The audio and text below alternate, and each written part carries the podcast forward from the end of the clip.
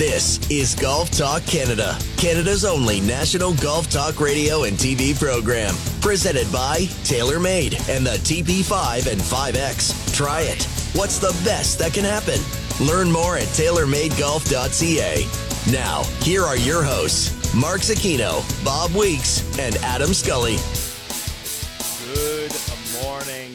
Canada. Welcome inside another Wednesday edition of GTC. Adam Scully alongside Bob Weeks. Today, Mark Zecchino. Bob, I believe he's traveling back. I know last night he was in Amsterdam for Coldplay. Did you see that video he posted on the Yeah, socials? saw that. Wow. I did see that. That was pretty cool. I mean, what a way to go! You got to go get a, go a long way to get a ticket to see Coldplay because they sell out pretty quickly. So They do. They they do sell out very quickly. I it's on my bucket list for sure. I, I think I played his clip about four times. That ninety second uh, video that Mark posted. Anyway, he was celebrating Mrs. Golf Talk Canada's birthday. Also shares a birthday with my little niece Poppy. So I thought that was a pretty cool little back and forth there. So anyway, uh, the Z Man will be back. nice. I next week I, I he'll be back with us. I'm pretty sure he'll be back on Canadian soil. We'll find out anyway, but I'm pretty sure he's back uh, next week. This is the Wednesday before the Open Championship. This time tomorrow we'll be halfway through the opening round of the final men's major of the season. And throughout today's show, we're going to be previewing the event, the betting odds, the favorites, dark horses. We'll look at the forecast, the two Canadians in the field. Michael Harrison's going to join the show a little later on to talk about how he is betting this week, some first round leader bets, long shots, that sort of thing. Plus, NHLer Claude Giroux going to stop by as he is playing in this week's PGA Tour Canada Ottawa Open as a sponsor's exemption. And I know he's looking forward to teeing it up this week. And it's not very often we have NHLers on Golf Talk Canada. Well, probably never, actually. So it's good to have uh, good Claude on the show a little later on. Plus, we'll have an all time Open Championship edition of Winners, Weird, and What. Before we get to all that, though, let's start with some news and some headlines. News and headlines are brought to you by Sandbagger Hard Seltzer. Sandbagger. Everybody knows one. So, wanted to start with this and just get this out of the way. We know PGA Tour Commissioner Jay Monahan took a leave due to health concerns, but uh, he is back and he has been speaking allegedly with some players via text. And before we discuss uh, what has gone on and any sort of latest rumblings and news, Jon Rahm had some interesting comments about his relationship with Jay Monahan and about if he still trusts him. Let's hear from Jon Rahm. My opinion of him? Uh, well, there's been obviously big changes for all of us, right? Uh, first, I would like to say, you know, I did get a text from him, but I haven't been able to speak to him. And, you know, I hope whatever he had wasn't too serious, and I hope him and his family are doing good and and his health is going is going back to normal. Um, I wouldn't think I wouldn't say it's changed. You know, Jay has behaved so professionally and so well with me and my family. Uh, I've seen him stop to talk to my dad and my mom uh, in a few tournaments now, and and he's been really good to my family. So in that sense, you know, he's a really good man. That's all I can say. Now, as it comes to uh, what he's been doing for us in the PGA Tour, I think he's done a fantastic job. Right. Um, I would say it was unexpected uh, what happened, right? I think what the management of the PGA Tour, the, the turn they took without us- us knowing, was very unexpected. But I still think he's he's been doing a good job. And right now, after that happened, I only think it's fair to give them the right time to work things out. I still think they have the best interest of the players at heart, and right all we have right now it's a framework agreement. It's an agreement to have an agreement. So we really don't have anything right now to be able to say or judge what they've done. Uh, that's all I can your say. Trust? My trust? No. Again, he still has all this time to work this this agreement to basically prove that this was the right decision, right? So, uh, no, as in right now, no. Interesting comments there from Jon Rahm. Of course, we heard some players speak uh, uh, in a different matter uh, before the Scottish Open. Xander Schauffele, Jordan Spieth being a couple of those guys. What did you make of everything Rahm just said, Bob?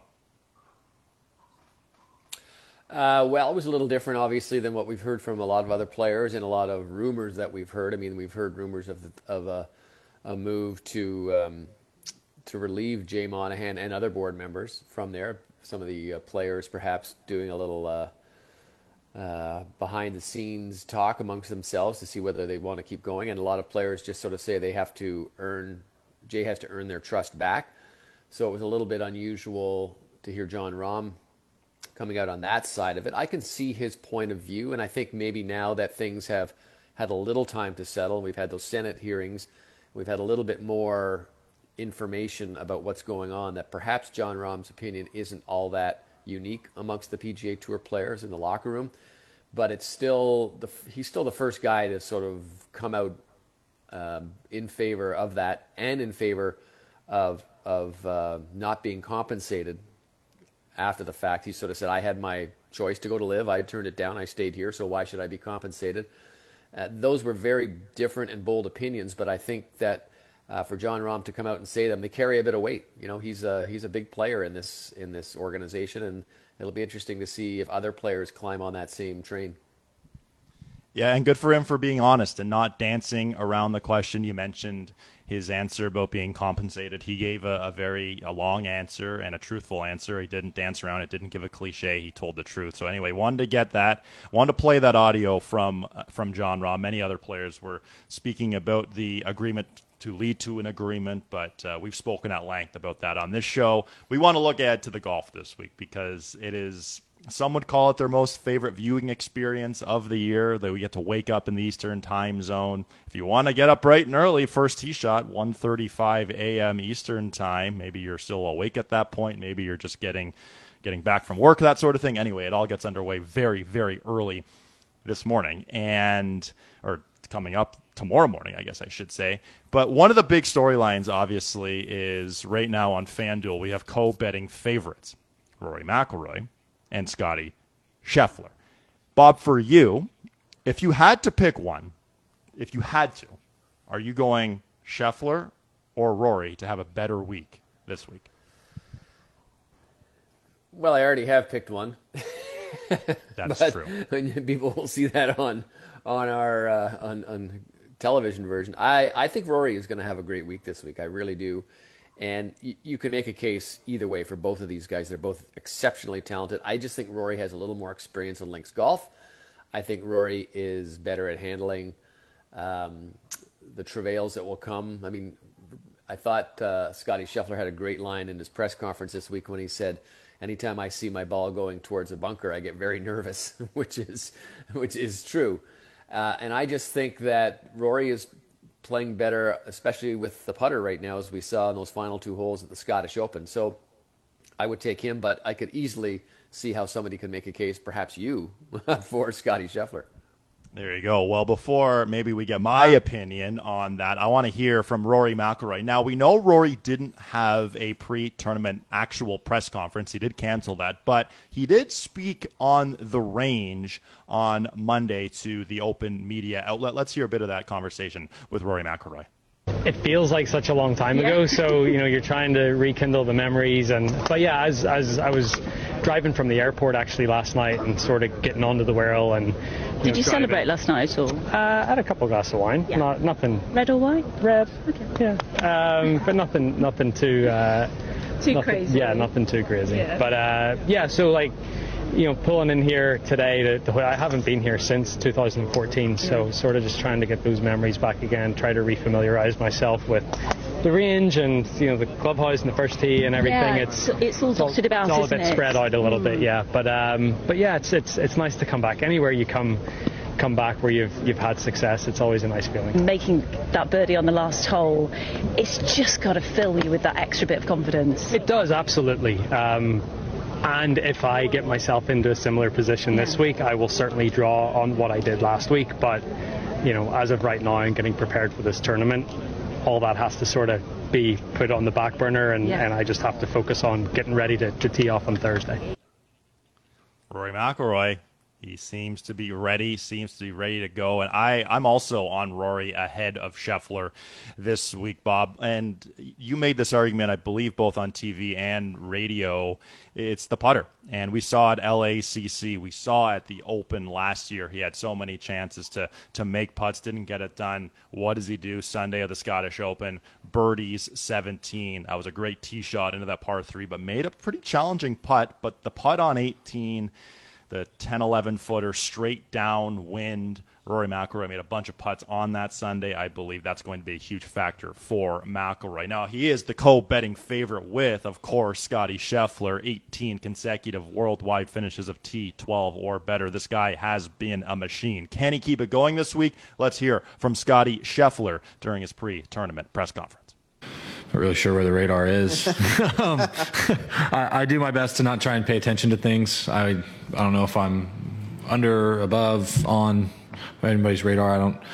I don't really try to pay attention to that stuff. I try to prepare for each event the same way. And um, outside of last week, I think that was really the only tournament where my preparation was a little bit different. Whereas I just tried to get as much rest as possible um, after what was it, Travelers. I think I'd played six out of seven with two of them being majors and being in contention in both of those majors. And by the time I got home, I was pretty wiped. And so um, I only hit balls a few times and played golf once in the, that off week, or those two off weeks. Um, got to spend some time with family and friends at home, and it was it was good. Definitely didn't practice as much as I typically would my off weeks, um, but it was refreshing and um, it was a good reset going into the rest of the year. I mean, the one thing I've noticed about this golf course is anytime I'm hitting it anytime my ball is going towards the bunker, I'm very nervous. um, I, am just going to try and avoid the bunkers at all costs. I feel like at St. George's, a lot of the bunkers at least had a tiny bit of an upslope before you got to the, the wall face. And here, it seems like the faces of every bunker, it's almost a downslope going towards it. Um, I don't think that's something that I particularly like in a golf course. I think um, it doesn't reward the good shots as much. If you're closer to the green, you end up closer to the lip, and if you hit a worse shot and barely get into the bunker, you actually have a play. Um, so I'd prefer if there was a little bit of slope there, but that's what's so special about the majors. Every golf course is different, and it's a challenge, and I'm just going to do my best to stay out of them this week. Well, that strategy certainly worked for Tiger Woods back in 2006 when he just laid up well short of the bunkers and relied on his long iron game. And as many have said, his former caddy Steve Williams, his former swing coach Hank Haney, saying that was the best iron performance in a week ever. Some have argued that, but for Scottie Scheffler, for a guy who has had so many close calls, is it just a matter of making one more putt per round or trying to stay as patient as possible given how incredible how incredibly consistent this run has been, Bob? I think so. I think he said something in that same press conference where he talked about the fact that playing great as he has done and not winning as much as he did a year ago is something that he you know most people would say well that's pretty good. You've had a great year. You've got all these top 10s you've got all these top 5s you've got runner ups and you've got you know some wins. But he said it's it's a little uh, I don't know if he used the word disappointing, but it's a little different than it was when he was winning so many times last year. And there is a difference between playing great and not winning, and playing great and winning. And there is, you know, you can you can hit the ball the exact same, make the same number of putts, uh, you know, play a great strategic round of golf or four rounds of golf, and and not win, and you still feel like you've left something somewhere along the way. So. I think for Scottie Scheffler, it's just like just keep going back and um, you know, there's an old saying my grandfather used to say. It said, you know, I walked along the street one day and saw a man hitting his head against the wall, and I said, why are you doing that? He said, because it feels really good when you stop. You know, but in this case, you just gotta you just gotta keep going. You just gotta keep hitting your head against the wall until you get through that wall. And I think that's for Scottie Scheffler. He knows that'll come, but maybe it won't. Maybe it'll come this week. Maybe it won't. He's just it's just an amazing stretch of golf he has played over the last two years, and and you keep waiting for the wheels to maybe fall off, but they never do.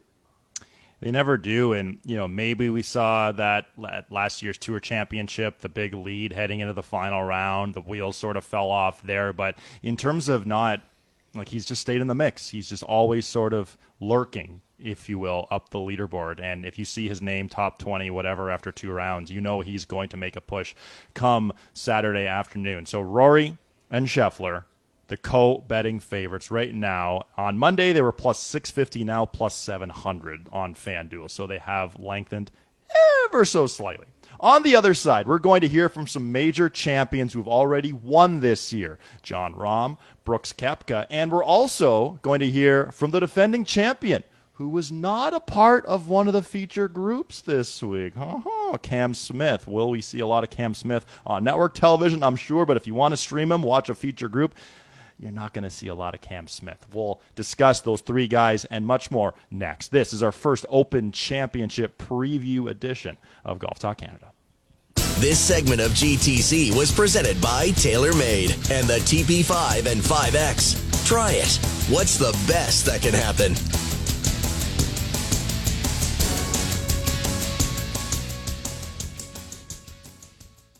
This is Golf Talk Canada, presented by TaylorMade. This segment of GTC is brought to you by JPSM Golf, offering Canada's largest selection of electric golf trolleys. Good for your score, good for your health. Visit jpsmgolf.com to find a trolley that fits your game. JPSM Golf, Canada's premier electric golf trolley specialist.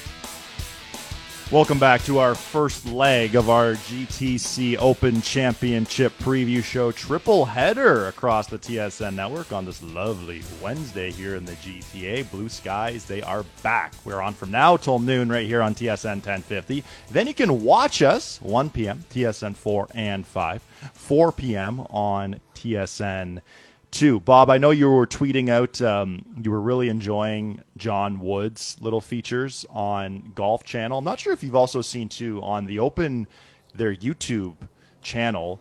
They have a couple different streams going. They're essentially live streaming a whole practice round with Rory and Hovland and Tommy Fleetwood too. Isn't it great to see this much coverage for us golf nerds, if you will, leading up to the uh, major championship like this?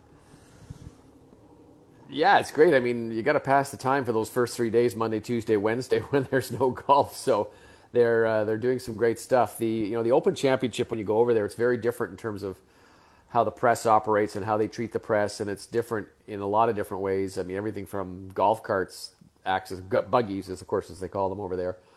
But they do do some very innovative things over there, which is uh, in some ways, you know, it's I won't say it's backwards, but it's different in that they're still really big with newspapers. Like newspaper, you know, every every British guy reads like five newspapers every morning, and but but they have some cool stuff. In fact, I'm I'm you know I've got the TV on here now. They do a, they have a campground. You can you can camp very close to the Open Championship, and and that's where you stay. I ran into a couple of guys last time I was there. I ran into some folks from Canada who uh, just had their tent and they were pitched about maybe two miles down the road. And uh, anyway, I'm I'm going off in different directions here, but but it's just a very different, but a very innovative and a really cool, uh, a cool tournament to go to. And I think people, if you're a real golf fan, you should try to get to the Open Championship at least once in your life. You got to add it to a bucket list. As you know, I was at the 2019 Open Championship at Royal Portrush as a fan. I was not there working. I was there as a fan. I did have some matching plus fours on too with my dad. And yes, we actually did get interviewed uh, by a local newspaper about why we were wearing that beautiful clothing, may I add. But anyway, it was good to be at that Open Championship. And it's going to be a great week this week, too. So we, we heard from the two pre tournament betting favorites, Rory McIlroy, Scottie Scheffler. Next on the betting book, is Jon Rahm. Now, Jon Rahm had this unbelievable start to the season. Four wins, highlighted by that victory at the Masters. It looked like it was going to be a Sunday duel between him and Brooks Koepka. Rahm ended up winning by four shots. Now, since then, he has been a little quiet, maybe, maybe a little bit under the radar. Before we discuss Rahm's chances this week, let's hear from Jon Rahm.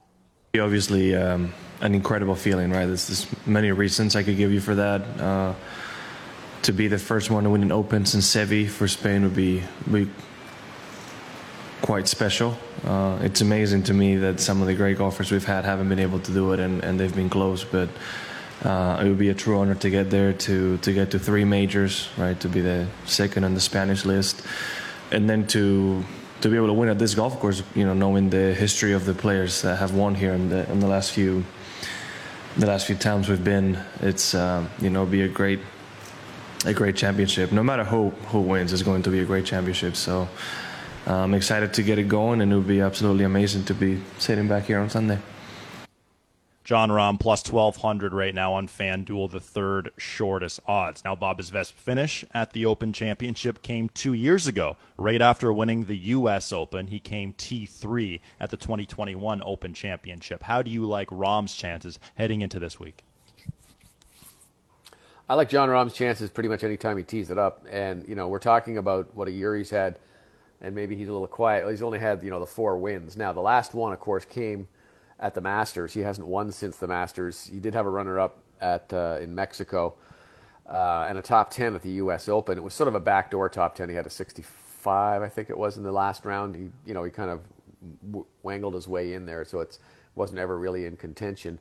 Um, but I think I think once you have a, a season like he's had, and once you win the Masters, it's easy for your focus to come off a little bit. I think you get a lot of opportunities to do things that you might not otherwise get to do. You're pulled this way a little bit, pulled that way a little bit. So maybe you get out of your rhythm. Maybe you get out of your uh, normal routines a little bit. And so that could be something for Jon Rahm. He also, you know, he hasn't played a ton um, really of late, so I think that's good for him. I think he's he's you know he's played enough, but I think when you look at um, at a guy coming in, whether he's fresh or whether he's not fresh, and maybe that's the reason why he took the week off last week. But I like his game. I like. I mean, he's a powerful guy. He can he can overpower golf courses, even on links courses, which sometimes is not such a great thing to try and overpower them. A little more strategic, but uh, he's a, he's a threat, and that's why he's up there at uh, third shortest odds, as you pointed out.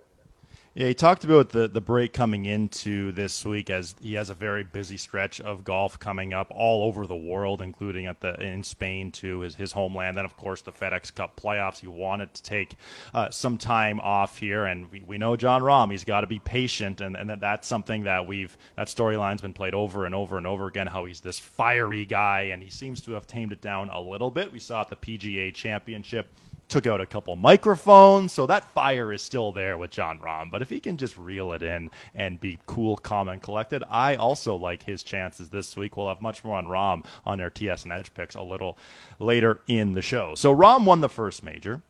Brooks Koepka won the second major of the season at the PGA Championship. We know all about his comeback story, how he battled through this pretty brutal lower body injury, went over, elected to go to LIV. He took a lot of money going over to LIV. He spoke at the Masters about how maybe now that he's healthy, he's back to where he is. Maybe he regrets that decision. We saw the celebration tour after where Brooks Koepka really enjoyed himself. We'll put it lightly for uh, the couple of days, whether it was the Florida his Peas game, the Florida Panthers, Miami Heat. But now he's back. He's ready for the Open Championship. Let's hear from Brooks Koepka.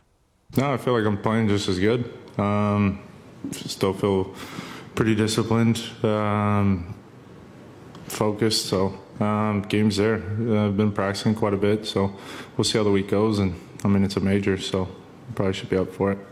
You played a practice round with Zach yesterday. Yeah. Did that, how did that come about? And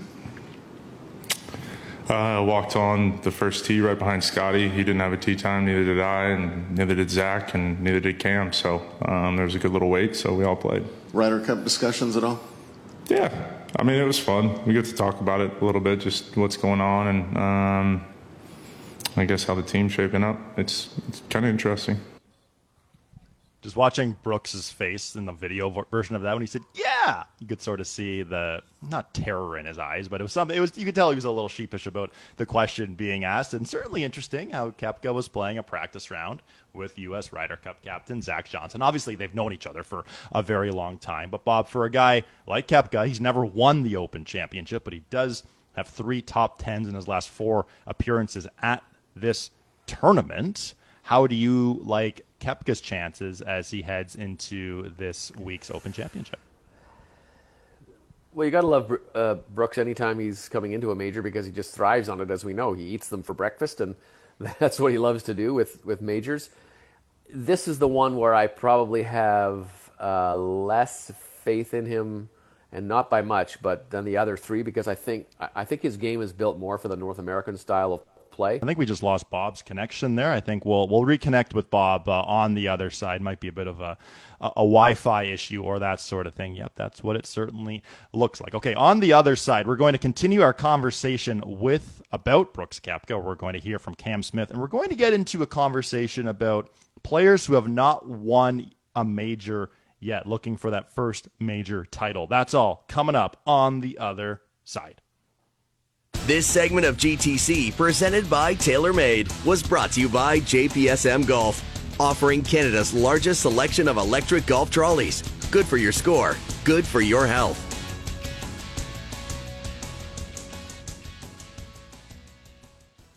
This is Golf Talk Canada, presented by TaylorMade. This segment of GTC is brought to you by WeatherTech Canada, Canada's leader in automotive accessories. Visit weathertech.ca. Welcome back inside our Open Championship preview show. Scully and Weeks alongside Zecchino back next week. Well, we were just talking about Brooks Koepka, and Major Brooks is back in a big way. Won his fifth career major championship back at the PGA Championship, his third Wanamaker trophy. And Bob, you were talking all about how maybe you don't think this kind of golf is best suited for Brooks, and he's more suited to golf in North America. Expand on that, if you will. Uh, you know, Brooks is kind of a power player and, and a guy who, you know, can just overpower a golf course in a lot of ways. And we've seen that. I, I, I think of him at uh, Bethpage Black when he won and just, you know, hitting it in, in ridiculous places. He's got a full range of golf. It's not like, you know, it's not like he can't putt or he can't have a wedge play or something. But I do, I, I never kind of think of a, of a power player as winning the Open Championship. I think you need the full arsenal, and, and power helps. But it's just sort of a weird scenario for me where I just don't think of Brooks Koepka's game matching up particularly well with that. So, um, but you know, he could prove us wrong very easily this week. Yeah, I'm curious too. Uh, his caddy Ricky Elliott. So when Koepka had his best finish at, in his Open Championship career was at Royal Portrush, excuse me, which of course is where his caddy grew up right then and there. So we had quote unquote home course advantage. And actually, a little behind the scenes story. I, I, while I was there at Royal Portrush after Koepka's first round, I did see Ricky Elliott double fisting beers after the round, which I, I have a lot of respect for that at a, at a golf course. But anyway, I, I just wanted to include that little tidbit of something I saw behind the scenes. Brooks Koepka right now plus 1900 on FanDuel uh, to win yet again. And if he picked up his sixth career major, that would be quite a story. Uh, to wrap up the men's major season. Now, we wrapped up last year's men's major season with Cam Smith. Now, he won the 150th Open Championship. That Sunday, second nine at St. Andrews, that putting display was remarkable to say the least. He made so many great putts down the stretch, and now he is back. The mullet is back looking for Claret Jug number two. Let's hear from the defending Open champion.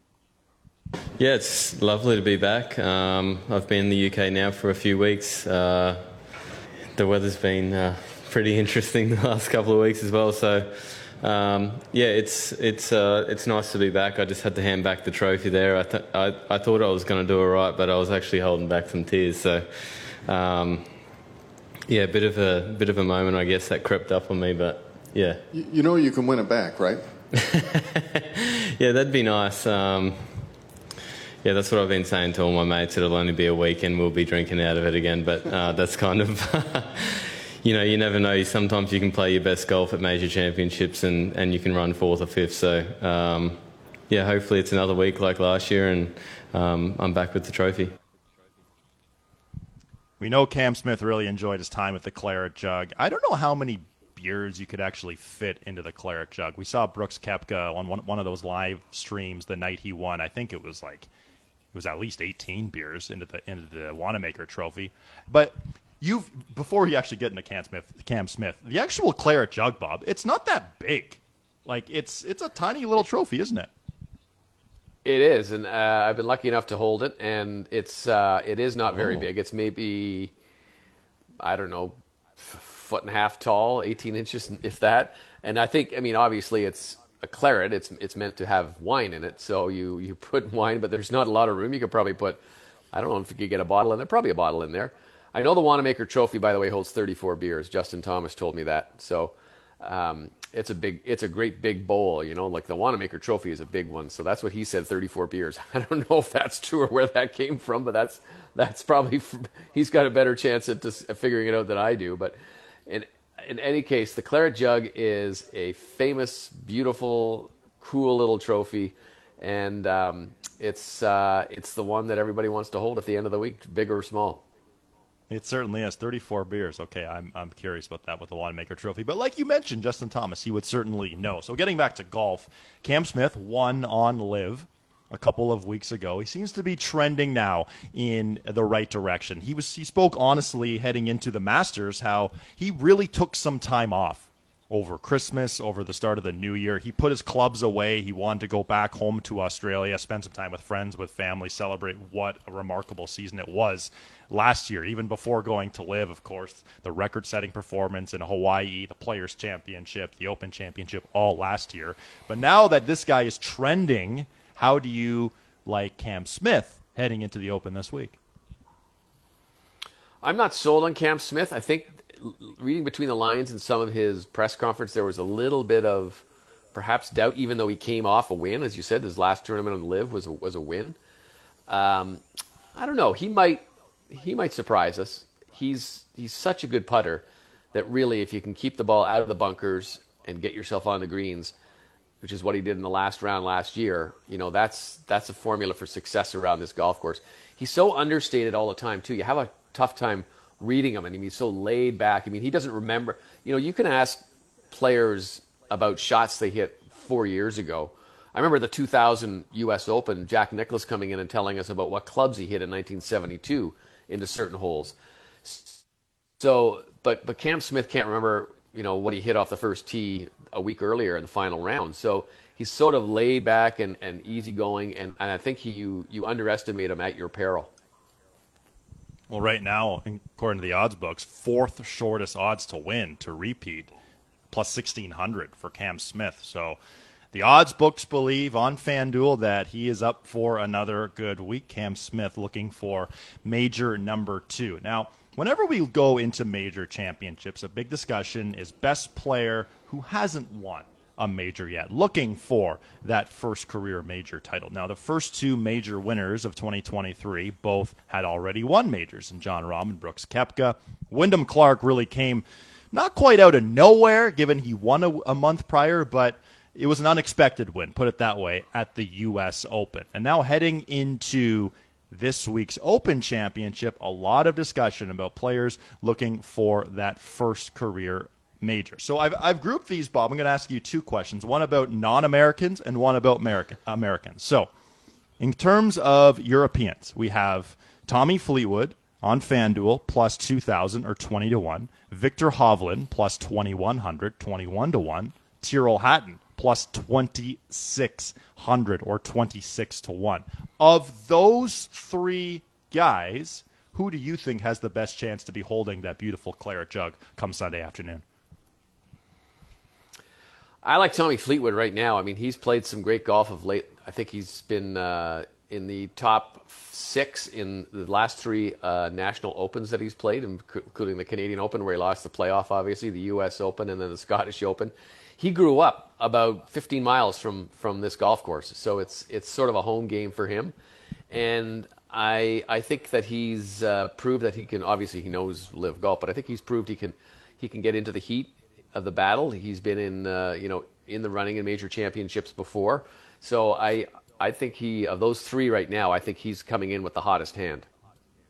Coming in with the hottest hand for sure, and you know Victor Hovland's had some some good runs as of late too. Tyrrell Hatton aside from a, a, shaky third round at the Scottish Open, perhaps he could have been the one holding the trophy at the Scottish Open. He had a great front nine charge before faltering on the second nine. Tommy Fleetwood right now at plus 2,000. I should also mention on the other side, we're going to give our TSN edge picks for this week. But before we get there, uh, I mentioned Europeans looking for major number one. How about Americans?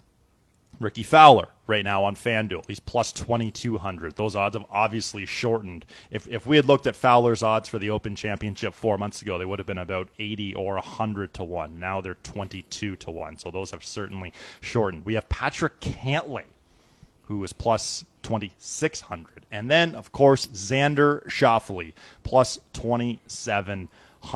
I'll ask you the same question, Bob. Of those three guys, are you going with the hot hand in Rickie Fowler to have the best week of those three guys looking for their first career major, or any of the other two? I'm going with Rickie Fowler. Uh, people may not remember this. They remember Rory McIlroy won this tournament at Royal Liverpool in 2014. Rickie Fowler was the runner-up that year, and I think um, he has played. People people look at that win in Detroit where he won in the playoff and think, oh yeah, that was a great return. But but really, as you pointed out, Adam, he's been playing great this whole year, basically. Certainly the last uh, the last six months, and to see him come back to form, I think is great. He's proved he can play well in uh, in links golf before as well. So I think he's had some good finishes outside that second place. So I like his chances here. Not anything against the other two, but I really do think that he's the guy built for the job. Rickie Fowler plus 2200 right now. Uh, he tied the U.S. Open uh, record, or initially set the record uh, for that 62 in the first round that lasted about 12 minutes until Xander Schauffele matched that. Uh, so Rickie Fowler, the 62 at the U.S. Open, couldn't get it done, didn't ha- quite have it to put it in his words for the final round. But one thing I found interesting, and I'll, I have to credit the stats guru of all stats gurus for this one, Justin Ray, on Twitter. Patrick Cantlay is the only player only player to finish in the top 15 in each of the last five men's majors but he has never been closer than five shots off the lead entering the final round of a major. So he's been there, but he hasn't quite been there, if that makes sense. And one storyline I am looking forward to. Uh, we know Brooks Koepka and Jon Rahm were playing behind Cantlay. Uh, I can't remember who, or, and Hovland, I should say, at the Masters in the final round. We know Koepka is not really one to shy away from uh, his opinions, and he talked about how slow it was. Well, Brooks Koepka is playing with Patrick Cantlay and Hideki Matsuyama, two players not exactly known for fast pace of play. I'm not sure, Bob, if you remember back in 2019 at the Open Championship when JB Holmes was en route to his final round 87 when Brooks Koepka was playing with him and it looked like he wanted to leave the golf course because it was taking such a long time. So you wonder how a guy like Koepka is going to deal with that pace of play. Yeah, he doesn't uh, he doesn't suffer fools lately. I mean, he's a guy who will show his displeasure one way or another. I'm sure he'll be respectful, but I do think he'll, he'll also be one of those guys who might be standing on the next tee while Cantlay is still putting out on the previous green. Um, I don't know. You know, you, you always wonder how they put these groups together. I know at the U.S. Open they really have a kind of a theory, and, and they do try to group people in certain ways and uh, they have certain traditions in terms of oh, past winners and things like that. But I've never really figured out how the Open Championship does it, and and uh, there's some interesting groupings out there for the first round on uh, on uh, Thursday. And one of those interesting groups involves a Canadian. We're going to get into the Canadian story before we go to break here. Nick Taylor is playing with none other than Phil the Thrill with the sunglasses on in the rain and Adam Schenk. Uh, so before we get into Nick Taylor, did you see Phil Mickelson had the sunglasses on in the rain? He had his name engraved into the side uh, of his glasses. Uh, I'm not sure, Bob. Is that really necessary? Does Phil want to make sure that no one else steals his glasses, sort of thing? I was going to think maybe he, when he leaves them behind at the restaurant or something, leaves them at the table and forgets forgets to take them home. Everyone knows whose they are. Uh, I'm sure that is a. I'm sure that is he is getting rewarded some way, shape, or form for wearing those glasses and being there. And uh, yeah, do you notice he just had like he didn't have golf shoes on. He just had like running shoes on as he was walking around. The first day, he just had a wedge and he was wasn't playing a full round. He was just kind of walking the course. He was with Jon Rahm, but it didn't look like he was actually carrying a full bag or had a full bag of clubs there with him. It was just an unusual look for Phil. But then again, nothing that Phil does ever surprises us, does it? Whether he finishes tie for second at the Masters out of nowhere or wins at Kiawah Island at the PGA Championship a couple years ago or everything else that has happened off the golf course too. But getting back to the Canadians, so Nick Taylor is playing with Phil Mickelson. This will be a bit of a reunion of sorts from the 2020 AT&T Pebble Beach Pro Am when they really went toe to toe in that final round. Nick Taylor came out on top. Yes, guy. So Taylor 280 to 1 280 to 1 for Nick Taylor this week on FanDuel for a guy who won his National Open five, six weeks ago at the RBC Canadian Open, a host of top tens, a second in a designated event at the WM Phoenix Open. What do you think Nick Taylor has to do this week to get in the mix yet again? Well, I think uh, the first thing he's got to get used to playing this tournament. He's never been here. This is his first appearance, which I, I must admit, when I looked that up at the start of the week or early late last week, I was sort of what? He's never been there before. So it was a little unusual to me. I don't know what his experience is in playing links golf. I'm sure he's played it somewhere over the years in terms of maybe as an amateur or uh, whatever. But but I think there's a fast learning process to to doing that. Nick's a sharp guy. He's had a great year. He's hitting the ball well. So you know there's there's every reason to think that he might have a good week. I don't know if I'll put him on my betting sheet as the winner, but maybe a top 20, top 30 finish might be a good bet. He was T19 last week at the Scottish Open as well as Canadian Corey Conners, who was also T19 last week at the Scottish Open. And Conners playing again this week. He is 75 to 1 on FanDuel, and he is playing his first two rounds with Billy Horschel and Alex Noren. Now, Conners has more experience on the major stage, on the big stage including at the PGA Championship a couple of months ago when he held the lead for the majority of that Saturday third round. How do you assess Conners as you head into this week? I like him. He's got this will be his fourth appearance at the championship. He had a tie for 15th a couple years ago, and I think that you know one of the big things about about this golf tournament is you've got to be accurate off the tee into the greens. You can't waver. Now a lot of things play into that, like hard, bumpy ground. Although the ground is not very firm at this at this week's uh, course, just because of the moisture they've had. And some of the greens, you know, you can hit it in the right spot in the greens, but it can roll off and end up in a bunker somewhere. But I think the two things that I like about Corey are his accuracy, both with the driver and with the irons, and also his demeanor, where he's just very kind of you, you never know if he's upset or he's happy or whatever, right? He's just kind of stoic and he's able to seemingly, at least before until he gets into big moments really throughout the day kind of doesn't go, go too high or go too low. And I think you need that in a major championship. And you mentioned some of those numbers there for Conners. He's third on the PGA Tour in greens and regulation so far, 11th in strokes gain approach, 23rd in strokes gain total for Corey Conners, who's looking for a second victory of the season. In fact, both these players looking for their second victory of the season, and of course, first career major championship. On the other side, we'll wrap up hour one by making our TSN Edge picks, and you're going to want to follow what Bob has to say because he is leading the way in a big way on our TSN Edge leaderboard. But I'm coming for you, Weeksy. I'm coming for you for a victory, hopefully this week. This is Golf Talk Canada. This segment of GTC presented by TaylorMade was brought to you by WeatherTech Canada, Canada's leader in automotive accessories.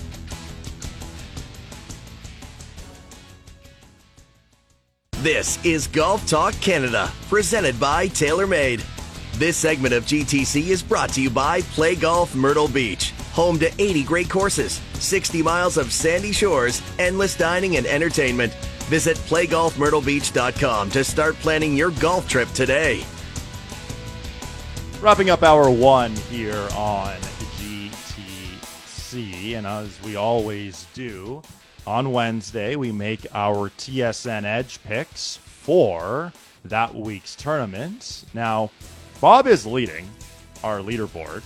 Mark is in second. Mark and Bob are both the same under par. Bob has two more wins. Now, I, I am stuck with four wins, but I got to tell you, I did pick Brooks Koepka to win the PGA Championship. I might have to negotiate next year whether majors count as two wins on the leaderboard. Maybe I can, you know, ploy my way that way. In any case, I'm looking to make a move this week. It hasn't happened since then, but you've picked some great winners this year. I got to say, highlighted by Nick Taylor at 70 to 1 pre tournament to win that week at the RBC Canadian Open. Give us your three picks this week for the Open. All right. Well, there are three guys that we've all talked about this morning, and uh, I'm going to start with Rory McIlroy. And it's interesting to see how the odds have changed since. Uh, so I, I, do a little column online too called Bob Weeks Pick Six, and it's interesting to see how the the numbers have moved around because Rory McIlroy was at plus 600 when I wrote that on Monday. changing a little bit. But uh, coming in off that big motivational win at the Scottish Open and and the two big birdies at the last hole, and I said this last night on Sports Center that clutch putting is something that we haven't seen from Rory in major championships. You go back to last year's Open where he hit he hit um, all 18 greens in regulation mm-hmm. and two putted every single one of them. Or even even at the Open Championship, he, uh, the U.S. Open last month, you know, he birdied the first hole and then played the next 17 holes and won over par. So to see those two go in when he needed them at a time that could give him a win, I think is motivationally it's huge. And uh, if you look at his recent form, last six starts inside the top 10, and then every stretch, every one of those tournaments, he has been positive in every strokes gain category all the way through, with the very exception of strokes gain around the re- green at the RBC Canadian Open, where he was just minimally in the negative. So that tells you just how good his game, all around game is. And that's uh, the only question I have is why hasn't he won more? But but you can say the same thing with Scottie Scheffler, I guess. Yes, yeah, Rory McIlroy, uh, your first pick. I, I, I, love that pick with Rory. I hope he does well this week. For me, I'm going Jon Rahm. Uh, I wanted to pick one of the big three. Rahm, I think it's just his time, really, like we mentioned earlier, is coming in rested. I like the value there a little more, too, at plus 1,200. I've seen him as high as plus 1,400 earlier in the week, too. Plus 1,200, Jon Rahm. He's my first pick. Who's your second pick? Wow, first of all, that's those are good numbers for Jon Rahm when you yeah. think about that. yeah, really good numbers. That might be something I look at before Ooh. the day is out. Uh, my second pick is Tommy Fleetwood, and and like Rory, you know, up to last, uh, with the exception of the Scottish Open, prior to that, the guy had done basically everything but win. He had a slow start to his season, but really kind of ramped it up. We know he lost the playoff to Nick Taylor at the Canadian Open, fifth at the U.S. Open. He was sixth last week at the Scottish Open as we mentioned earlier in the show, this is essentially a home game for him. So it would kind of, if he was to win, obviously it would be a major and a little bit bigger stage, but it'd be kind of like Nick Taylor winning at the RBC Canadian Open. Um, with the exception of his wedge play, which has been a little hot and cold this year, it's it's basically everything else in his bag looks pretty good. Uh, I like his demeanor as well. I think he's kind of a calm, cool, collected guy. Never gets too high, never gets too low, like we were saying uh, before about Cam Smith. But I do I do like uh, Tommy's chances this week. Well, it's interesting, Bob, because I also like Tommy Fleetwood this week for many of the same reasons you do. I, have been looking at this guy for a while now. I almost picked him last week. I picked Tyrrell Hatton last week ahead of Fleetwood. I really like Tommy Fleetwood.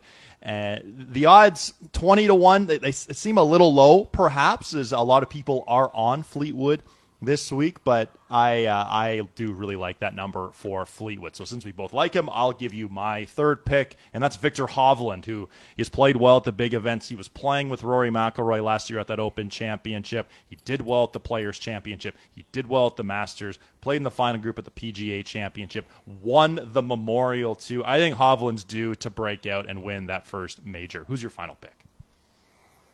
Yeah, I mean, I like Hovland too. He was, uh, I, I, don't have him picked, but he remember last year playing in that last group with Rory yeah. and playing. He didn't have a great last round, but that's all right. He's in the last group, so he's doing something right. Uh, my last pick is Rickie Fowler, and and we I mentioned this earlier in the show. Finished second here at Hoylake in in 2014. Uh, three top six finishes at the Open Championship. He has eight top ten finishes this year, including uh, four in his last six starts. He also has a bit of a more boring um, lower trajectory, which I think is going to be good. The wind is going to play a factor here. It's going to be strong. It's actually switching directions almost every day. So you have to be thinking about the wind as well. But I think he's got a good ball flight for links golf, and obviously he's uh, he's done well here, so that bears that out.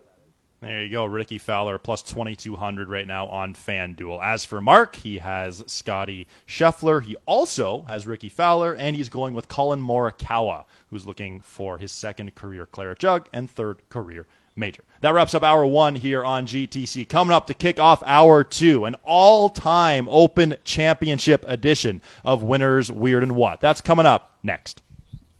This segment of GTC, presented by TaylorMade, was brought to you by Play Golf Myrtle Beach, the golf capital of the world.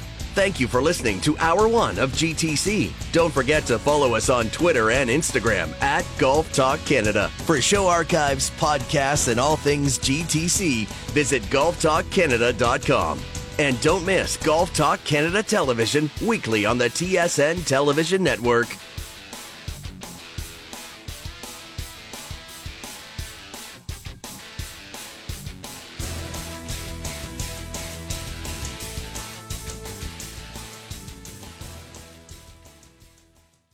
This is hour two of Golf Talk Canada, presented by Picton Mahoney Asset Management.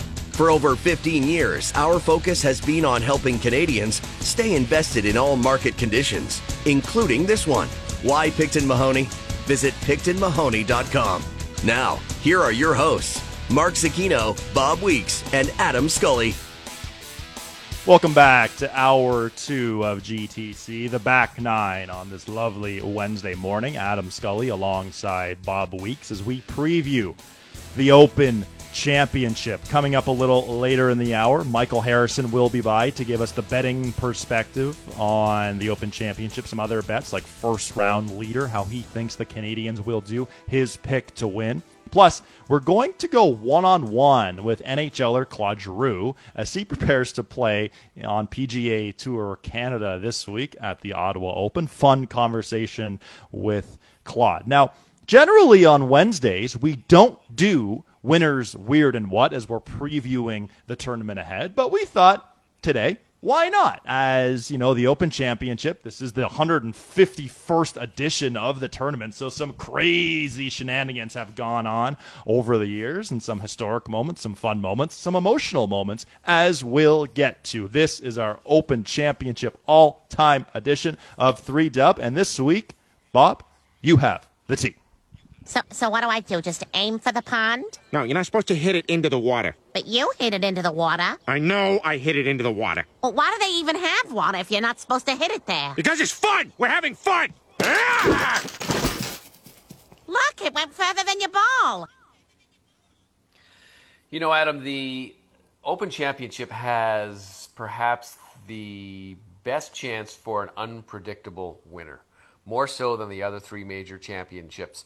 I think the weather has something to do with it. I think the bounces and the bunkers and some of the um, things that get in the way of a good round lead to something like that.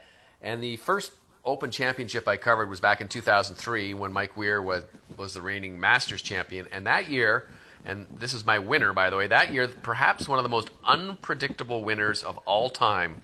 His name was Ben Curtis. And Ben Curtis was one of the last players to get into the field and he was a graduate of Kent State, the alumni, one of those guys with Corey and Mac and uh, Pendy, and uh, coached by uh, Herb Page, the Canadian Golf Hall of Famer. And he um, came out of nowhere, more or less, I guess you'd say, to, to win that championship. And to this day, I, I have never been more stunned or surprised at any major winner all the way along the line. I've covered 89 major championships. Not one of them has stunned me more than Ben Curtis. And of course, you looked at what happened to Thomas Bjorn in that bunker, uh, trying to get out of the bunker at, at, Royal St. George's on that one hole three times. I think it went mm-hmm. uh, up on the green and finally got it out. And, and that basically was his tournament to win. But Ben Curtis was my winner because of just what he accomplished and where it came from. Yeah, you know, we've seen some unexpected winners, and Ben Curtis was one of them for sure. He, he's had he had a pretty good PGA Tour career. After that, picked up a couple of victories later on in his career too. But that victory to kick off his career in a big way, certainly one we'll never forget. One of the interesting things about that too, there was you know there was betting back there back then, not like we have betting. We have it like we have it now, I should say. But uh, there were only apparently two tickets on him, and I think one was by Ben's father, and then one was a guy who went in. Sometimes in the bet shops, you you put a number on it and you hand it to the guy and you say, "I want to bet on number 24," and the guy had misread the form. And uh, he got the ticket and he said, oh, "Well, I might as well take it anyway and keep it." And he kept it. And lucky guy that he did. There you go. Uh, my my weird this week is at the Open Championships. One of the other things that happens quite frequently is you get a streaker on the 18th green, and there are some famous shots of people streaking. And generally speaking, it's some sort of a promotion for something. A lot of times it's a it's a online gambling place, and they'll be written on the person's back. And every and it's the funniest thing is to see this naked person. A, lot of times it's a woman, but the odd time it's a guy running around, and the, the the security guards trying to catch them and tackle them and cover them up. So at the, the 2006 championship, which was here at Liverpool, this is what made me think of it. There was a streaker. It was a guy. He went racing around, and they finally tackled him and there was kind of a, a, cordoned off media area just to the left, sorry, just to the right of the green. It was also sort of the exit past the, the clubhouse. And the police came by with this guy. They now had a coat over him. and the police were yelling, "No pictures! No pictures! No pictures!" as this naked man walked past, or half naked at that point, walked past us all. And if that wasn't the weirdest thing I've ever seen at a golf tournament, I'm not sure that I can think of anything that even comes close to that. That was something else. Well, and there's that uh, experience too, where Peter Jacobsen went for the full tackle as well, right? That that happened a couple. That's that right. happened earlier at St Andrews, I think, right? That was, I think it was at St Andrews where the guy had a uh, uh, an arrow pointing downwards and the words 19th hole written above it on his back. Anyway, we'll go no further with that one. And my uh, my what is uh, what a moment it was for Tom Watson to lose the four hole playoff to Stewart Cink. You know, perhaps Peter Lowry is the only other guy who is the le- least known guy for for winning the championship, as opposed to the guy who lost it in Velde. But Stewart Cink won that championship. But I would think today that Tom Watson at age 59, if he had won that, that might have been the greatest sporting achievement I've ever seen. Certainly in golf, it was something else. At 59 years old, coming within a shot of winning the Open Championship. And what a moment that would have been. And that's why he's my what? He was just was one bounce away. He flushed that approach shot on the last hole, and it just took a bad bounce and to go over the green. He he elected to putt it, putted it probably seven feet past the hole, and that's when you could tell the, the putt he hit to win the Open Championship. As he said afterwards, it was not good, and then he lost that four-hole playoff by six shots, where he really did look his age, unfortunately. But the best part of that, I'm not best part of that, but for Tom Watson to go into the press center afterwards, and you could tell everyone was a little down. He said, "Boys, that you know this isn't a funeral; it's a golf tournament." But that would have been That's right. a moment we'll never forget. It's too bad that didn't happen. All right, Adam. Well, now the tee is yours. 348. oh man, that is sweet. All right, Bob. My winner this week goes to 2006. We were also at Hoylake here at Royal Liverpool, uh, not the last time, but two times ago when Tiger Woods had lost his father uh, about two months earlier, went on to miss the cut at the U.S. Open, and showed up that week at the Open Championship, pulled out driver in one of the practice rounds, saw it rolled into a bunker, and said, hmm, maybe I'll try a two iron. And that was really the theme of his week. Now, that golf course looked a lot different than the golf course we are going to see this week just because of the weather. A, because of the weather they've had over in that region. B, the weather they are going to have and continue to have in terms of rain. It looks like rain Friday, Saturday, and Sunday a lot of the day. But for Tiger Woods, he played that totally differently than basically everyone else in the field and just relied on his long game, his iron game. He holed out from 212 yards with a four iron uh, during Saturday's third round with Steve Williams. And the moment where he walked up the 18th fairway and he knew he had won the tournament. He had played that final round with Sergio Garcia, who was wearing all yellow, by the way, which is a look to put it lightly. But Tiger Woods walking up that 18th fairway, taps in, and that's when the emotion just came out of him. And we hadn't seen Tiger in that light ever, and we really haven't seen him in that light since. Uh, I mean, when he won the Masters in 2019, we saw him get emotional, but he was sobbing on that green. Uh, to his caddy Steve Williams, to his then wife at the time too. But overall, that display of ball striking that week, Bob, was something that was just simply remarkable. Uh, I was there for that one. It was the hottest I've ever been at an Open Championship. I've covered Open Championships where I've had to wear a toque to do my reports, and I've had it where I've been in shorts, and that was the hottest I've ever been. And they had little. The, the course was baked brown, and they had little signs all over the place. Please do not throw your cigarette butts down lit because they were afraid they were going to have a fire. To be honest with you. And uh, we were lucky that year. We stayed in actually a hotel that had air conditioning. There's no air conditioning in hotels in the UK, but we did have that. But I do remember how how hard it was, and that allowed Tiger to hit those irons and let them run all the way through. And and what a display of! Uh, I mean, that's probably the greatest iron display I've ever seen by any player at any any time at any course. Yeah, it was certainly fun to watch, and that's something that I, have I've watched some videos. You, you, know me, I like to watch old golf videos or older golf videos, and sometimes I'll I'll, I'll throw that on on the YouTube just to get inspired for a, a, round of golf. Now, speaking of inspiration, this is where I go to my weird and Jordan Spieth. When he won the 2017 Open Championship, that final round was one of the weirdest rounds we'll ever see. When he misses the the 13th hole pulls out driver, and Roger Maltbie, who on the time was on the call for NBC, I loved his reaction. Oh no, this is going right. This is going way right. And that thing missed the fairway by a hundred yards. Like this thing was going right. Now Spieth mentioned after the round how he was trying to he was trying to miss the fairway. He was trying to put it in the right rough just because of the, the contours of the fairway. But it took Spieth about a month and a half to take a drop. Uh, by the driving range, had to take a, a line of sight drop as well because it was right by some equipment trucks. And he made a remarkable bogey from there. What is he, what does he do then? The next hole, a par three, nearly hoops it from 200 yards. The next hole, a par five, from about 55 feet, makes the eagle putt. And another weird part about this was the celebration after he made that eagle putt pointing and yelling, "Go get that!" to his caddy Michael Greller.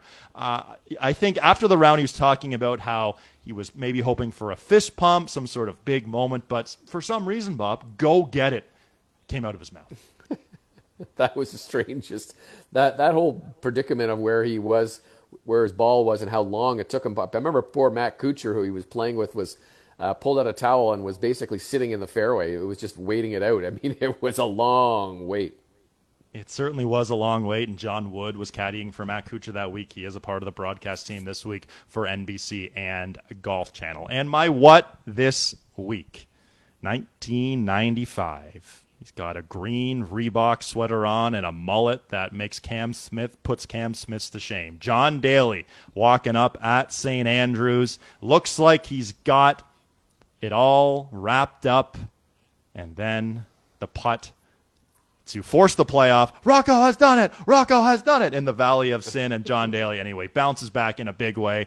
This guy's won two major championships, John Daly. And if you want to place a wager on him, Bob, just I just want to let you know on FanDuel right now, he has the longest odds to win at five hundred to one. So I, I just wanted you to know. What are the that. what are the odds of him? What are the odds of him finishing the tournament? That's what I want to know. that, be, that, that would be, that would be a big one, bet. and that's a bit of a sore subject for our, our next guest, Michael Harrison, in about 15 minutes, as he is the biggest John Daly fan on the history of Earth. I think I'll be sure to ask him about John Daly then too. Well, fun edition of Winners, Weird and What, looking back on some uh, Open Championship moments from the past. Bob, thanks for your time this morning. We'll see you, Thank you. Uh, on Sports Center with Speed Golf. I'll be back for that. And three handicap, where last week we had some close calls, but this week, this week's our week. This week it's a major We're championship. We're coming back in a big way. Bob, thanks for your time. We'll see you in a couple hours. Have a good day. Take care. Okay. That is Bob Weeks at Bob Weeks TSN on the socials. And fun to uh, talk with Bob here for the first hour 15 of the show. On the other side, we're going to switch gears. We're going to go one on one with Claude Giroux of the Ottawa Senators as he prepares for this week's PGA Tour Canada stop at the Ottawa Open. This is Golf Talk Canada. This segment of GTC was presented by Picton Mahoney Asset Management. For over 15 years, our focus has been on helping Canadians stay invested in all market conditions, including this one.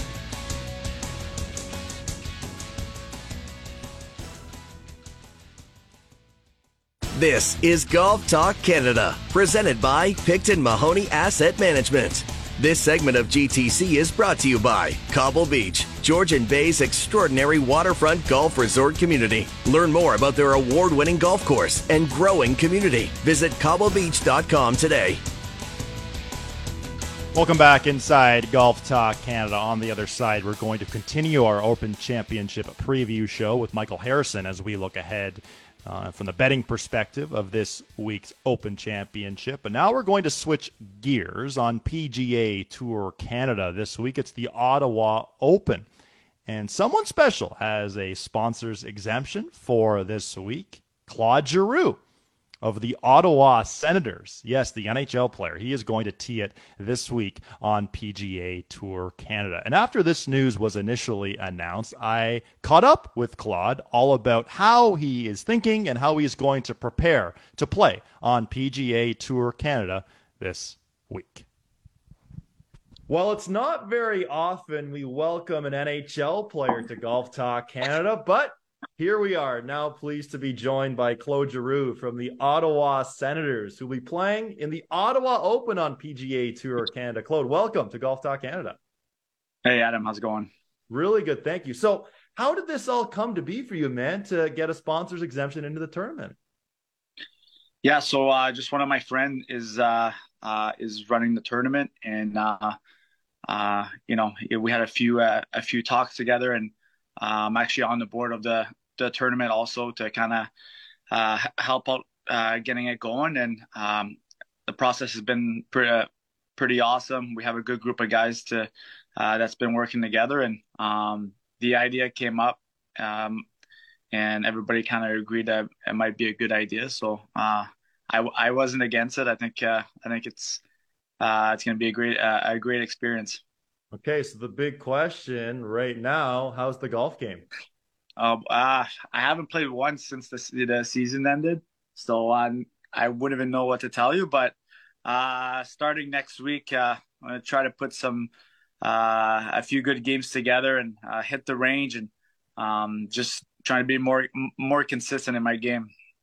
Okay, so between now and tournament time, are you going to reach out to a coach? Are you gonna, you know, try to, you know, hit the range three times a week, something like that? How are you going to fit it into your off-season NHL training schedule? Yeah, I mean, obviously, uh, hockey training is pri- priority, but uh, I'm to try to play a little bit more games than uh, than last year. Last year, I only played maybe five, six games. Uh, I got two young boys, so it's uh, they they they keep us pretty busy. Uh, but this year, I'm gonna try to play a little bit more and uh, try to feel comfortable and with my swing and uh, going the tournament. Um, you know, I don't I, I don't expect much, but uh, I'm just excited about the rush and being able to have a lot of pressure in in in shots and people watching you too. So um, should be very interesting. Now, have you played in pro-ams before? Yes, I played in two pro-ams. Uh, one at the Canadian Open in Toronto, and uh, the LPGA, the one in Ottawa, uh, last last summer. So th- those are really fun. There's a there's a few people watching you and get a chance to to kind of play with the pros. You can you can see why uh, they're so much better than everybody else. Uh, you know they they they rarely make mistakes, and um, I had a chance to play with Harris English on that one pro am and uh, it's just impressive what they can do. It certainly is. They, they, make it look easy. And you mentioned the nerves. So you've played, you know, you've been in the NHL for years, and I'm sure you've had different levels of nerves, whether it was a playoff game, the Stanley Cup final, or your first game in Ottawa, or thousandth game, etc. But what can you anticipate stepping on the first tee at an event like this on PGA Tour Canada? Yeah, I think the first tee might be uh, the hardest one. Uh, you know, you're it's be your first shot in front of other other people watching you and uh, try not to embarrass yourself too much. So, uh, but you know, when that first shot goes, I think ever the nerves goes down a bit. But I mean, when when you play hockey, you play in front of twenty thousand people, but uh, you know, you have a little bit more co- uh, confidence in. I have a little bit more confidence in hockey than uh, th- than golf, so uh, it's going to be a different um, nerve that that's going to hit you. But I'm pretty excited about the, uh, to have those kind of feelings. Okay, well, throughout your NHL career, you've had obviously many, many scouts look at you, talk about your game, give a scouting report to their fellow staff. Put on your scouting hat if you can for your own golf game. What are your strengths? What are your weaknesses? Where do you need to improve? Uh, I think I, I think my drives are pretty consistent. I hit uh, hit a lot of fairways. That's why I stay out of trouble a lot. But uh, you know, my short game that's definitely what uh, I'll need to focus on the next the next few months. Um, you know, you talk to anybody, uh, any any pro, they, they say if you have a good short game, uh, that's that's how you stay away from your your double bogeys and and your triple bogeys. So um, I'll try to focus on that a little bit before the tournament starts. You mentioned this earlier on that you're also the honorary chair for this event. How special will that be for you to help spotlight a great tournament like this on PGA Tour Canada? Yeah, we're very excited to have this tournament in Ottawa, and uh, you know, for me, it's it's my first time being involved in in, in, in a tournament like this, and uh, you know, we're we're just all excited for to have all those great players come. You know, maybe we don't know the names, but uh, when you see the talent, uh, that's when uh, um, that's what that that's what you're gonna enjoy the tournament. So uh, I'm personally very excited to see those guys play. Yeah, that's one of the favorite things we do on Golf Talk Canada is getting to interview the winners on PGA Tour Canada because these are the stars that are next to come, trying to be the next Corey Conners, the next great big thing uh, in the world of golf. But for you, since this announcement came out, have you received any needling or chirps from teammates, or maybe an over under on a, on what kind of scores you might shoot? Yeah, I mean, I've I've had a few. Uh, obviously, teammates. Um, uh, I don't know. There's a few guys, but uh, to be honest, I've been pretty busy. We've been moving. I got the two boys, and uh, so it's all noise. And uh, I got to practice for the tournaments because I know if I see some of my my buddies in the stands, they're uh, they're gonna try to to put a little bit more pressure on me. So uh, I mean, that's that's gonna be the fun part of it. Okay, and maybe more importantly, do you have a caddy picked out yet? Uh, no, not yet. A uh, few options. Uh, trying to figure out what the best option is for me. Uh, go play with a few of my buddies before the tournament and see uh, see who I play with and who who uh, who I played uh, my my best golf with, and uh, and then we'll go from there. But uh, I need somebody that need uh, that knows all the rules. Well, it was a great first season in Ottawa, and I know you're excited for this tournament coming up in PGA Tour Canada. Thanks for spending some time with us today. Uh, thanks for having me, Adam. Action this week on PGA Tour Canada. Coming up on the other side, we're going back to previewing the Open Championship. Michael Harrison going to join us to discuss the betting odds and some first round leader bets and some other wagers perhaps he has already placed or would recommend that you place. Harrison joins us next. This segment of GTC, presented by Picton Mahoney Asset Management, was brought to you by Cobble Beach, Georgian Bay's extraordinary waterfront golf resort community.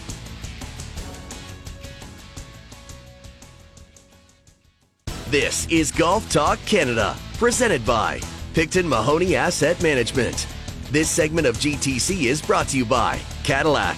Experience Cadillac.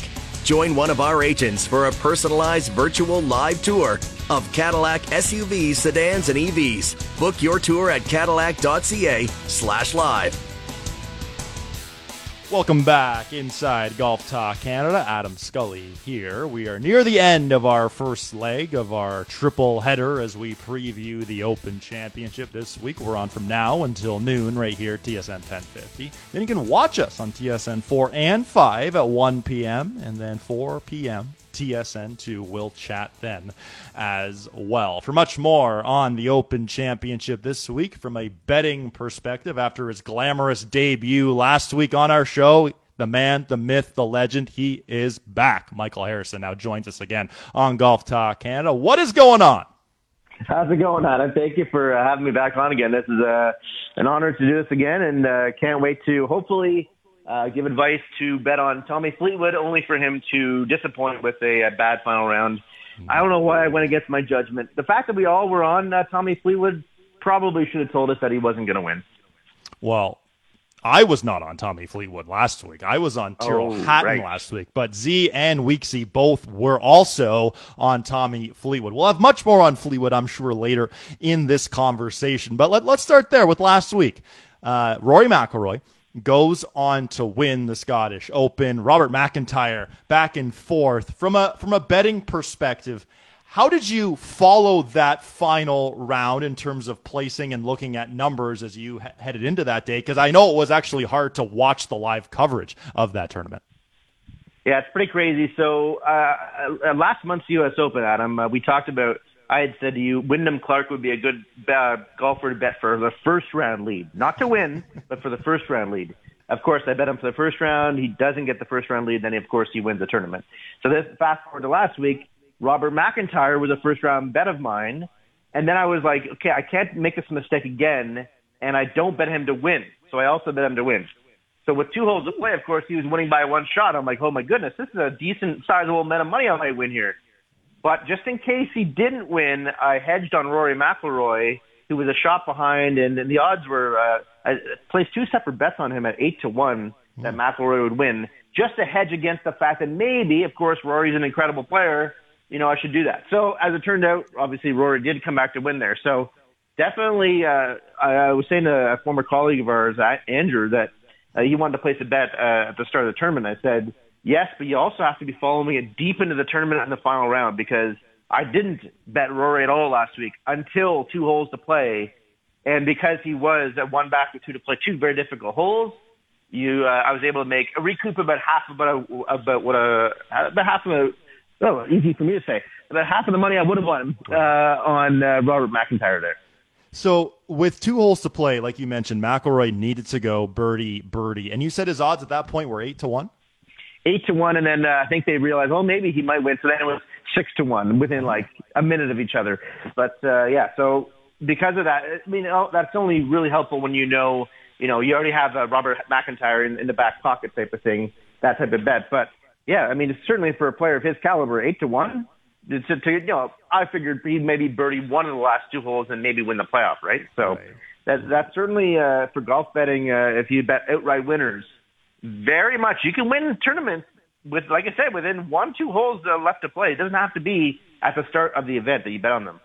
Absolutely, it's uh, it, it is it is interesting from time to time uh, with golf betting in terms of uh, pre-tournament, but once you get into the tournament, that's really when you gotta take a, a, focus into what is going on. Now, we spent a lot of time on this show. We've heard from both these guys too.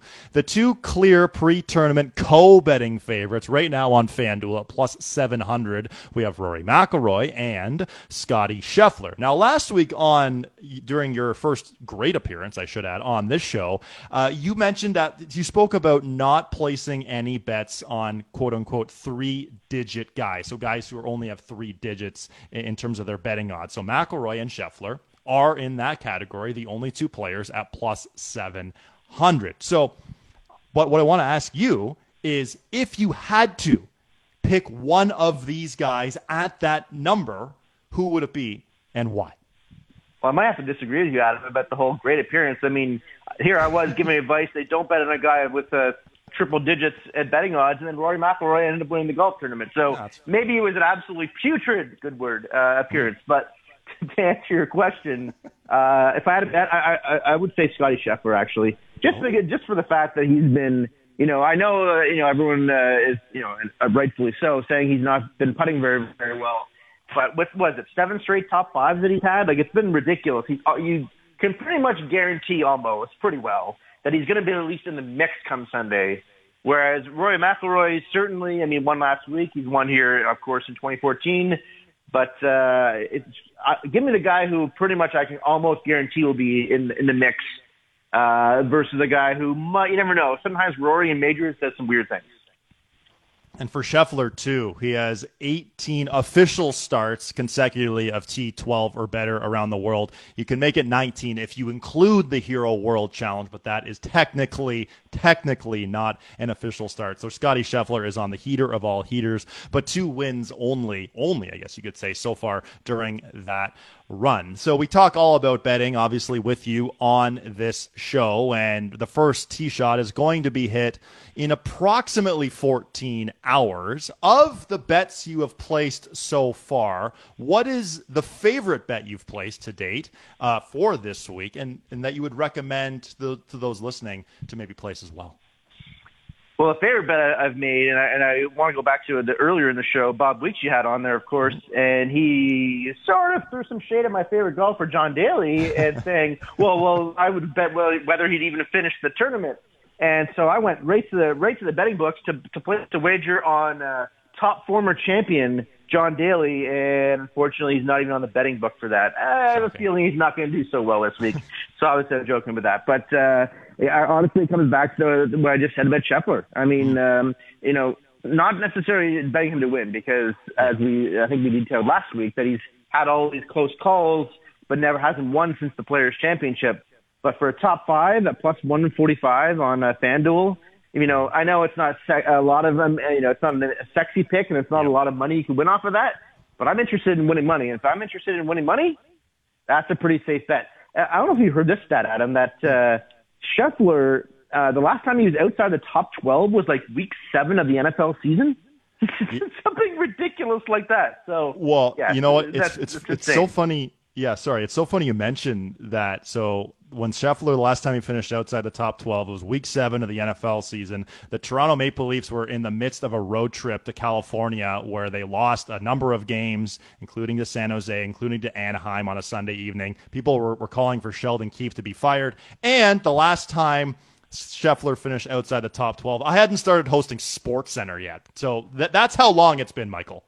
Man, that's uh, that's wild, and uh, yeah, he's he's a special player, and even if the putter is even slightly lukewarm, I mean, you have to think he has a, clearly has a great, an amazing chance.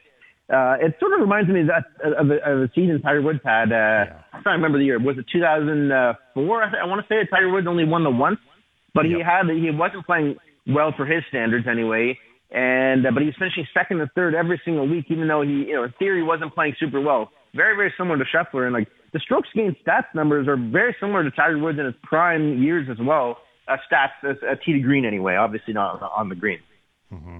Yeah, we're uh, in conversation here with Michael Harrison as we look at some of the betting odds and some different bets you can place for this week's Open Championships. So we've spoken a little bit about outright winners, but one bet that will come to you a lot faster, obviously, is for first round leader. And that is uh, an interesting bet given that the weather, the forecast can change so often at the Open. It looks right now, Michael, that the forecast is the best on Thursday in terms of sunshine. But for you, when looking, before you give me a player, how vital is it for you to look at the forecast of a tournament like this before actually placing a first round leader bet?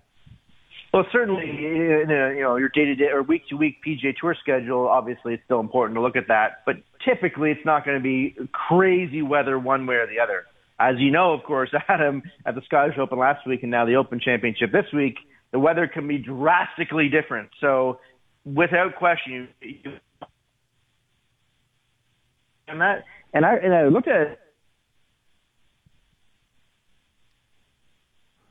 I think we're losing some connection here. I think we're going to call Michael Harrison back here. I think we, we just lost a little uh, little cell connection there. But as Michael was talking about, the first round leader, it's such a it's an interesting bet more for the the, the weather because you know it, it's it's all about the waves. If you get a bad wave in terms of morning late, late early, the, the forecast can switch on a dime. And as we're looking at right now, it looks like Thursday, 17 and sunny is the high uh, for the Open Championship. I believe we have Michael back on the line. Michael, you're talking about the the uh, placing a first round leader bet with the weather on Thursday. Go ahead. Yes, hopefully uh, I'm here to stay this time. I didn't think you wanted to get rid of me that quickly. uh, yeah, so uh, yeah, the weather is, is so key, but the wind it's a slightly less windy the, for the morning players in the afternoon. So definitely, I've targeted three guys.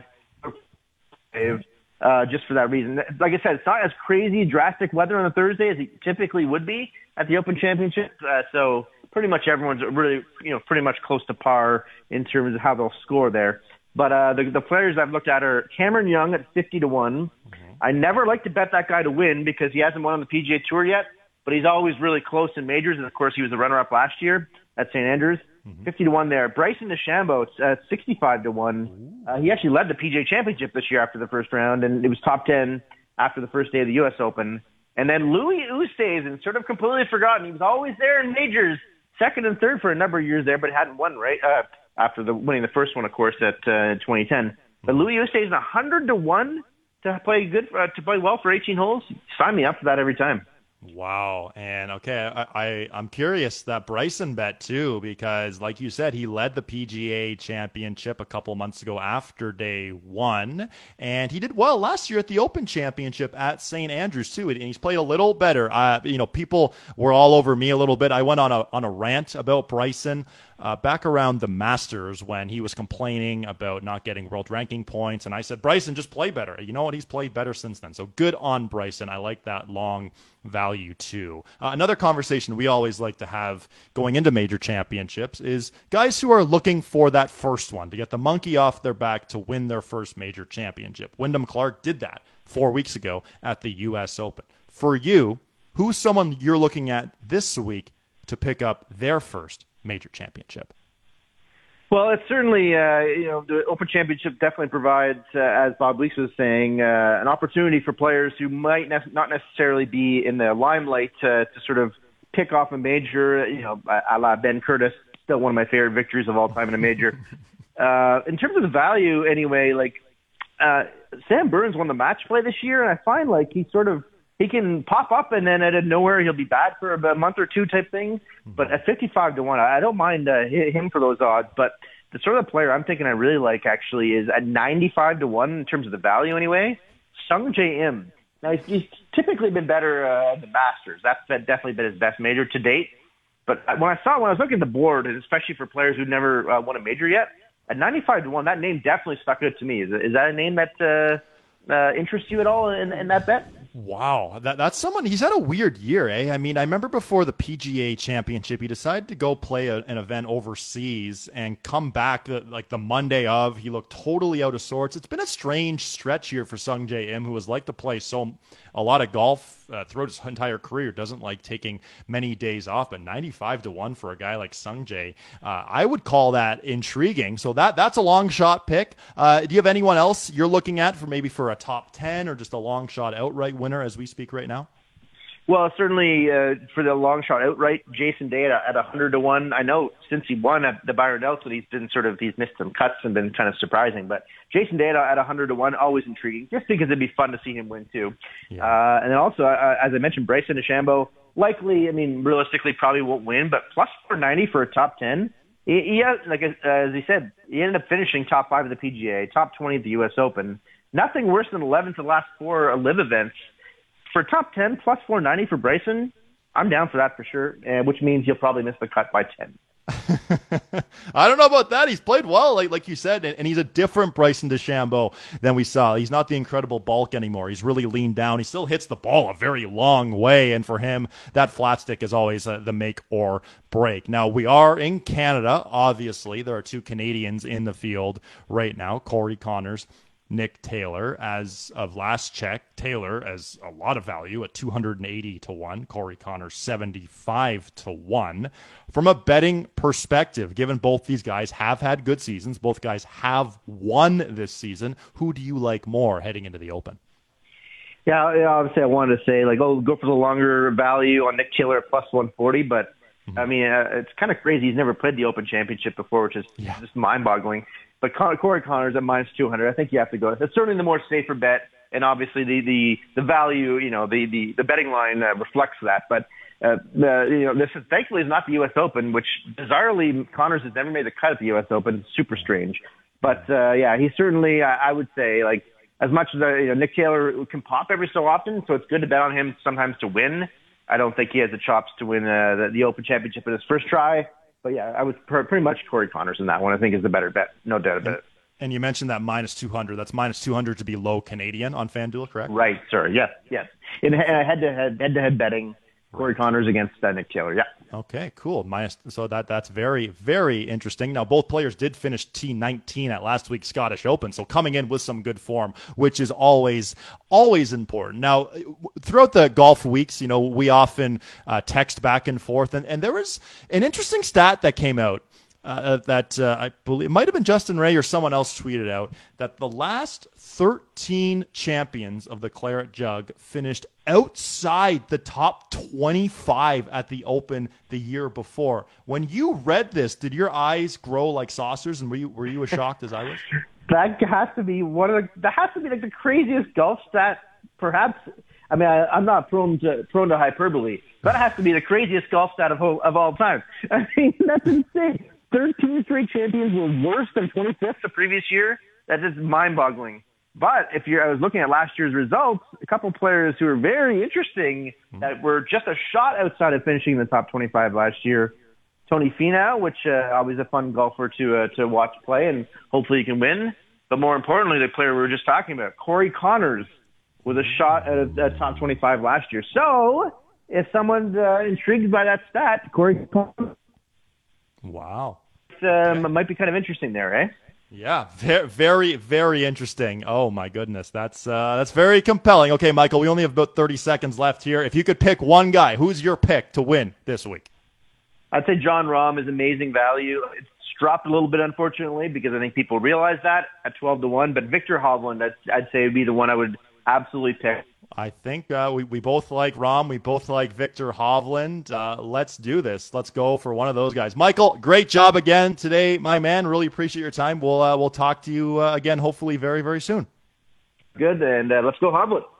Let's go Hovland. Let's go Rahm. That's Michael the Hound Dog Harrison. Check out his tweets, his Instagram videos. All bets par off as he looks to help you, our audience, make a little dough. On the other side, we'll wrap up today's show and preview what's to come on TV. This is Golf Talk Canada. This segment of GTC, presented by Picton Mahoney Asset Management, was brought to you by Cadillac. Cadillac. Experience Cadillac. Join one of our agents for a personalized virtual live tour of Cadillac SUVs, sedans, and EVs.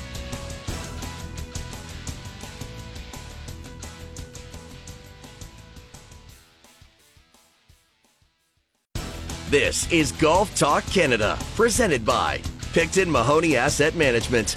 This segment of GTC is brought to you by Adidas Golf and the ZG23. ZG23 continues to push limits on lightweight performance footwear with introduction of Lightstrike and Lightstrike Pro technology. They're light, they perform, they're here to compete. Visit adidas.ca slash golf. Golf Talk Canada. We are back here. Thanks so much for joining us throughout today. Thanks to Bob Weeks for joining us. Thanks to Michael Harrison for joining us. Thanks to Claude Giroux for also joining us. Enjoy the Open Championship. Don't forget, we'll be back Monday, 10 a.m., TSN 1050 and TSN 2 for a full recap of the event. Thanks so much for joining us today. And remember, the first good decision for the golf course always starts in the closet.